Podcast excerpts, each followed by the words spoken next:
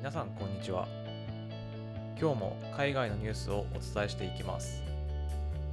今世界で何が起こっているのか流行っているもの私の独断ですがいろいろお伝えしていきます。それでは早速1つ目です。ウサイン・ボルトの電動キックボードボルトが日本参任を表明したと。これキックボードなんですけど、私キックボード乗ったことがありまして、電動キックボード。かなりいけてます。ぶっちゃけ流行ると思います。実際にいろんな店舗さん、まあ自転車とか売ってるお店で一部キックボードを取り扱っているお店とかがあって、で、そういったお店で、まあ、試乗できる部分もあるんですけど、実際乗ってみるとすごく楽しいんですよ。で、まあ、今回このボルト、ウサイン・ボルト、まあ、皆さんご存知有名な陸上選手だと思うんですけれども、こちらボルトが出しているキックボード、名前ボルトそのままですね。ヨーロッパや中国を中心に市街地の移動手段としての復旧の兆しがある電動キックボード。これをウサイン・ボルトが共同出資として名を連ねているボルトモビリティという会社から出した乗り物だそうです。これ分かったこととしては、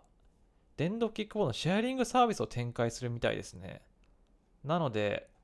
ボルトという電動キックボードを販売するんじゃなくて、シェアリングサービス、まあアプリ上と、アプリを通して、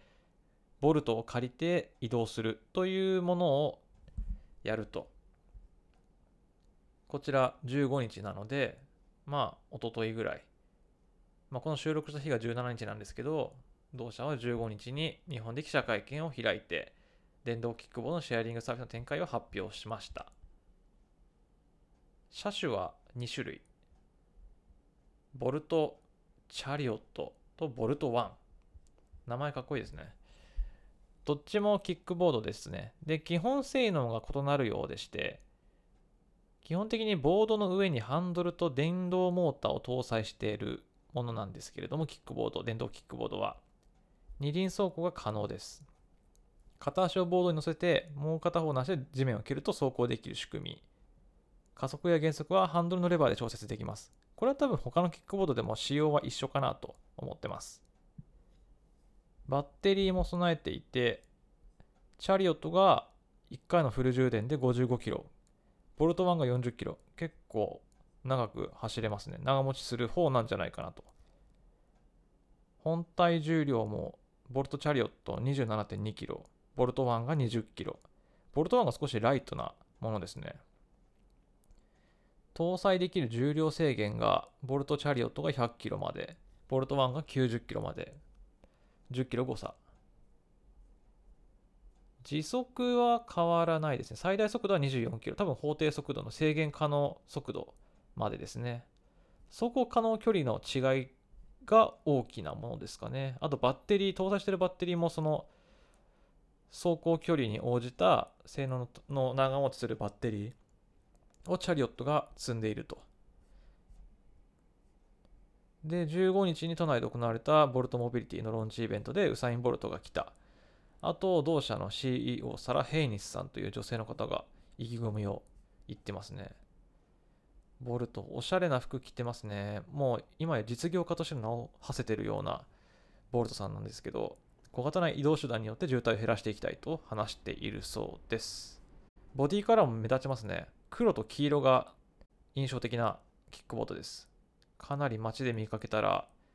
あ、あれボルトじゃんって一発でわかるような乗り物になってるなぁと意外にそこのイメージ PR とかにもうまく取り入れてるボディカラーなのかなと。ボルトもそんなイメージカラーを持ってると。国内、まあ、日本国内における今後の展開としてもまず私有地から展開していきたいと。今現在ボルトを導入して走れる場所私有地内で走れる場所として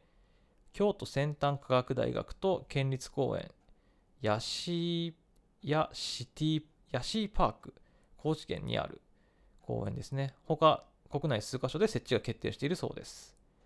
具体的な使い方やサービスの詳細は体制が整い次第順次述べていくということです。キックボード、これ絶対流行ると思うんで、皆さんぜひ乗ってください。今現在、えっ、と、浦和美園という、何線かちょっとわかんないんですけど、あの浦和美園という駅ですね、駅で、これもなんだっけな、キックボードのシェアリングサービス展開してるんですよ。駅前にあって、おそらくその鉄道会社と組んでや置かしてもらっているので、で、常時スタッフの方がいて、で、僕が行った時には、借りる際に免許証が必要でした。で、免許証を提示して、で、アプリをダウンロードして、で、アプリに免許証を読み込ませ、それをまた係員の人に見せてとかっていう、こういろんなステップを踏まなきゃいけなかったんですけど、なので意外にあれは乗り物、移動手段で、しかもなんか、あの、返す場所っていうのも確か駅から走ってまた駅に戻すっていうタイプだったので、基本的には、どこか移動する手段というよりは、キックボード乗るために乗るみたいな、一つのアトラクションみたいな使い方でしたね。まあ実際乗ってみたらかなり目立ちましたけど、まあその分僕も、あ、キックボードってこんな感じで走れるんだって。で、実際にあれで行動走って、バスの横をスイーって原付のように走ったのがいい思い出ですね。ただちょっと最初慣れないうちはちょっと怖いので練習が必要かなと思います。ただ電動キックボードはもう原付きよりも使いやすいし自転車よりも疲れないしで電気で走るしまあ渋滞をどうカバーできるかっていうのはちょっとわからないですけどまああとあとま免許証が必要なので免許証とヘルメットが必要なのでま免許がない方には乗ることができないので、まあ、そこの規制というのはまあある程度担保してあの安全を重視しつつの体験型の渋滞緩和渋滞を減らすためのモビリティシェアリングということで、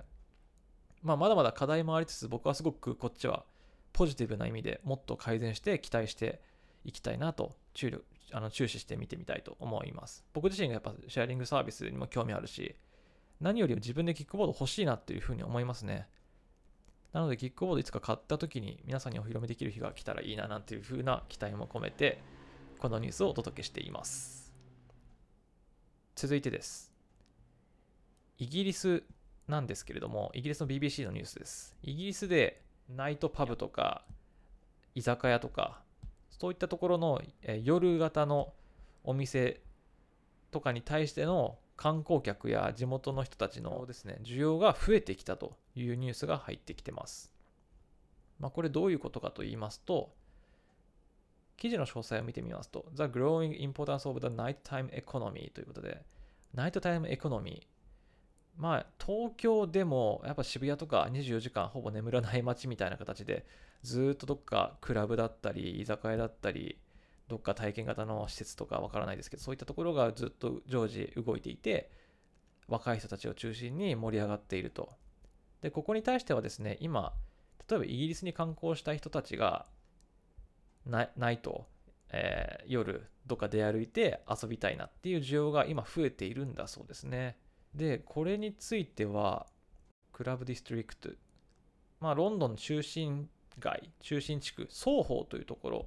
SOHO で双方って読むんですけど、双方っていうところがまあ有名なんですよ。で、双方に人々が集まって、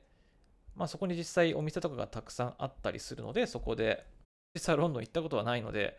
まだちょっとこの情報からしか読み取れないんですけれども、非常に双方はまあ有名ですね。多分、ロンドンに行かれるイギリス観光行く方絶対双方は立ち寄る場所なんじゃないかなと。歓楽街であり、まあ今レストランやパブがあって活気があるエリアで、で、または、あの、ゲイエリアとしても有名ということですね。まあ、なので、いろんな方がいらっしゃって、すごく一日いても飽きない場所。で、芸術鑑賞もできるし、公園でちょっと休憩もできる。まあ、ちょっと夜なので、またね、別の遊び方があるかなとは思うんですけれど、で、このナイトタイムエコノミーがですね、今、ロンドンですごく活気づいていて、で、実際にこのナイトタイムインダストリーアソシエーションというところが試算したところですね、66 billion ユーロ。66億66億ユーロ。もの。だから収益が見込まれると。だから街全体としてこの双方を中心としたナイトタイムエコノミーの収益が66 billionがあると。だかなり成長してますね。かなり成長していて、また今後さらに増えるだろうという見込みを立てています。で、これに対してロンドン市長の人もですね、すごく期待をしているそうで、もっとイギリスが活気づくとともにですね、こういった経済効果を生むナイトタイムエコノミーをもっと推進していきたいと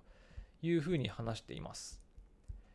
いやー、ほんとこういったところで遊べるのはすごく楽しいですよね。やっぱ24時間ずっと動いているっていうことで、常にこう絶え間なく人々が入ってきてはお金を落として、また次のお店に行くとかっていうことで遊ぶことができますね。で、これはまあ地元の人もそうですし、観光客もそうですし、で、なんでしょう、なんで夜型、まあもちろん昼間もね、活発にいろんな買い物したり観光したりすると思うんですけど、またお金を落とすってなった時にやっぱお土産とか交通移動だけだけじゃなくて食事食べたりお酒飲んだり遊んだりっていうナイトカルチャーの部分の方がやっぱり大きいのかなと消費額としてだからここはやっぱり昼間はそんなに確かに旅行観光するんだったらそんなお金使う場面ってあんまないと思うんですよねチケット買ったりとか施設入ったりとかするくらいなので実際にこうお金たお金を出してこう遊んだり見たりするっていう風な機会が多いのはやっぱナイトタイムエコノミーなナイトタイムなんじゃないかなと。なのでこれはちょっとまあイギリスでまあこうやってお金としてね落ちてくれるのはありがたいかなという主張が市長のご意見もすごくわかるんですよね。まあただあとは治安の懸念がねどれだけ払拭されるのかで歩いても大丈夫な問題大丈夫なようなようであればねもっと整備整えつつ、こういったナイトタイム、ナイトカルチャーをもっと活性化させていくっていうのはすごくいいと試みなのかもと思いました。ただ僕はあんまりね、あの夜出歩くっていうかもう眠くなっちゃうので、あんまり夜通し遊ぶってことはもうね、しないんですけど、あの実際行ったらまた違うのかもしれないですね。せっかく来たんだからせっかく1日ぐらい徹夜してちょっとね、あの双方とかでも遊んじゃおうみたいなことになるんじゃないかな。いやー、楽しそうですね。ずっとライトアップしてね、もう明かりが絶えないというところなんです。というお話で、まあ、今後ね、このイギリスのナイトタイムエコノミーのあの活性化と収益の増加が期待されているといったお話でした。はい。で、最後です。最後のニュースは、こちらは、えー、Facebook、Amazon、Google、アップル、いわゆる GAFA と言われる4騎士ですね。 tech company、giant tech company、company 4騎士による、えー、会社が今後、 financial service を next frontier として捉え、どんどん銀行の仕事を自分たちが行うんだということがしたいというのが見て取れるという記事です。こちらワイヤードの情報です。で、先ほどお伝えした GAFA なんですけど、やはりもう一国、まあ今はね、もう世界の代表する、代表するというか、もう巨大すぎる会社になってしまって、今やもうアメリカ大統領よりもこの Facebook の CEO の方が強いんじゃないかみたいな、そんなね、印象も持たれがちなこの4騎士なんですけど、彼らがですね、まあ、行おうとしてる、今後の見据えてる事業としては、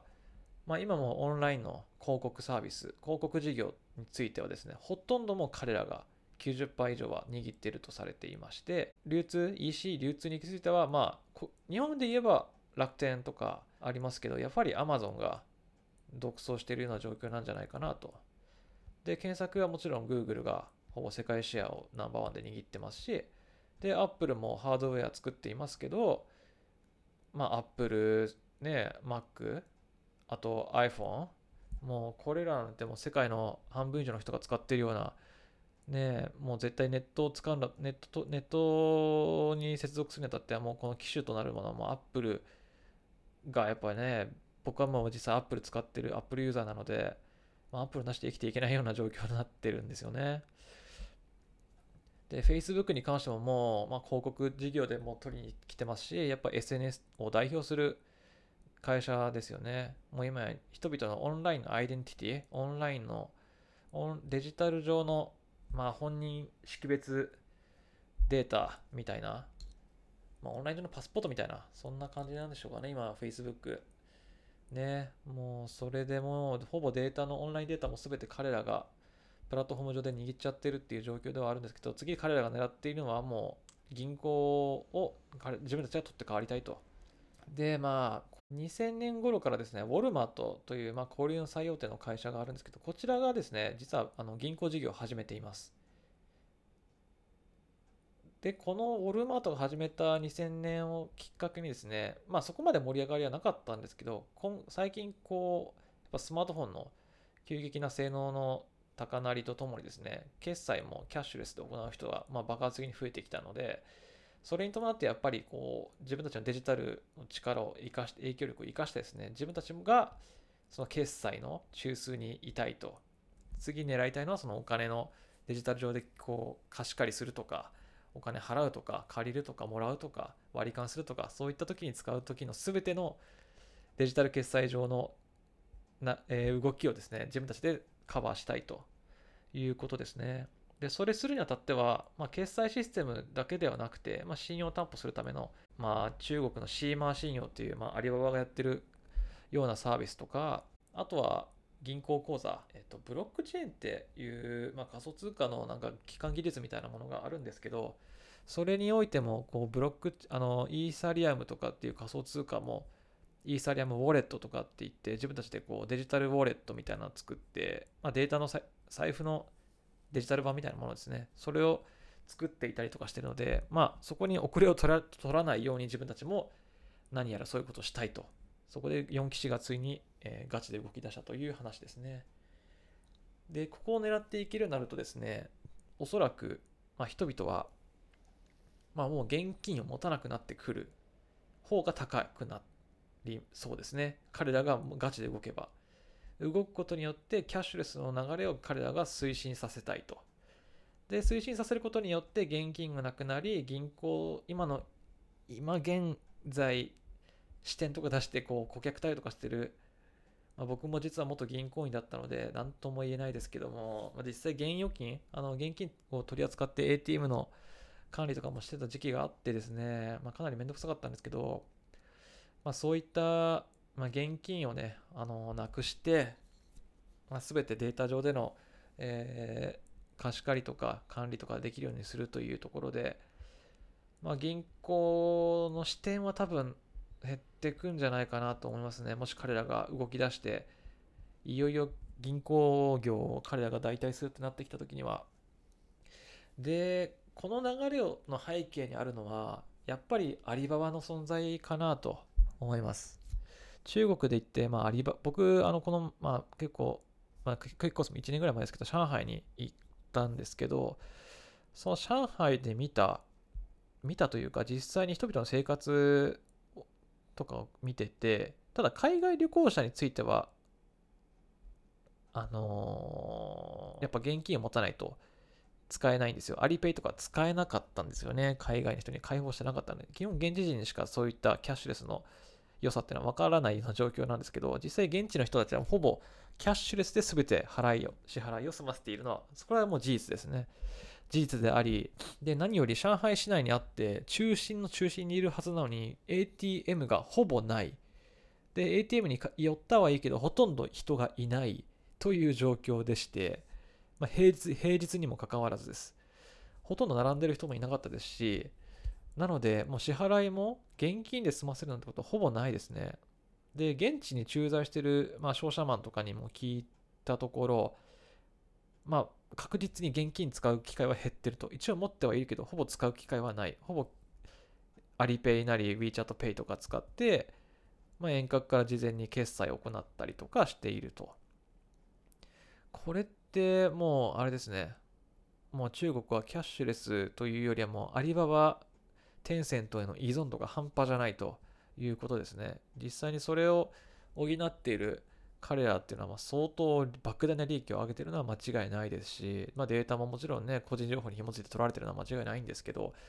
まあ、それよりもやっぱり利便性を取ってしまってる。まあ、でもそうすることによって、社会がよりこう活性化されるというか、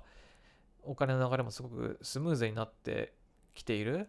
ていうのは、なんかまあそれもいい側面もありあるのかなと。まあ、その分ね、アリババ、テンセントがかなりインフラ化してるのは間違いないですね。で逆にその中国にある銀行たちは何してるのか中国っていうのは、まあ今、でっかい銀行で言うと、まあ、世界の時価総額で言ったら、中国交渉銀行ですかね。交渉銀行とか、あと中国農業銀行とかっていうのがあるんですけど、まあ彼らが、まあ、その中国の口座っていうところを持っていると思うんですよ。ただ、これについてもちょっと、まあ利益としては伸ばしているようなんですけれども、ただ最近気になるニュース、ちょっと余談ですけども、中国の IT のそのテンセント、WeChat, WeChat Pay を作って運営しているテンセントがですね、まあ、結構最近のニュースなんですけど、仮想銀行、バーチャルバンクをオープンする予定というニュースもあります。まあ、これもブロックチェーンベースということで、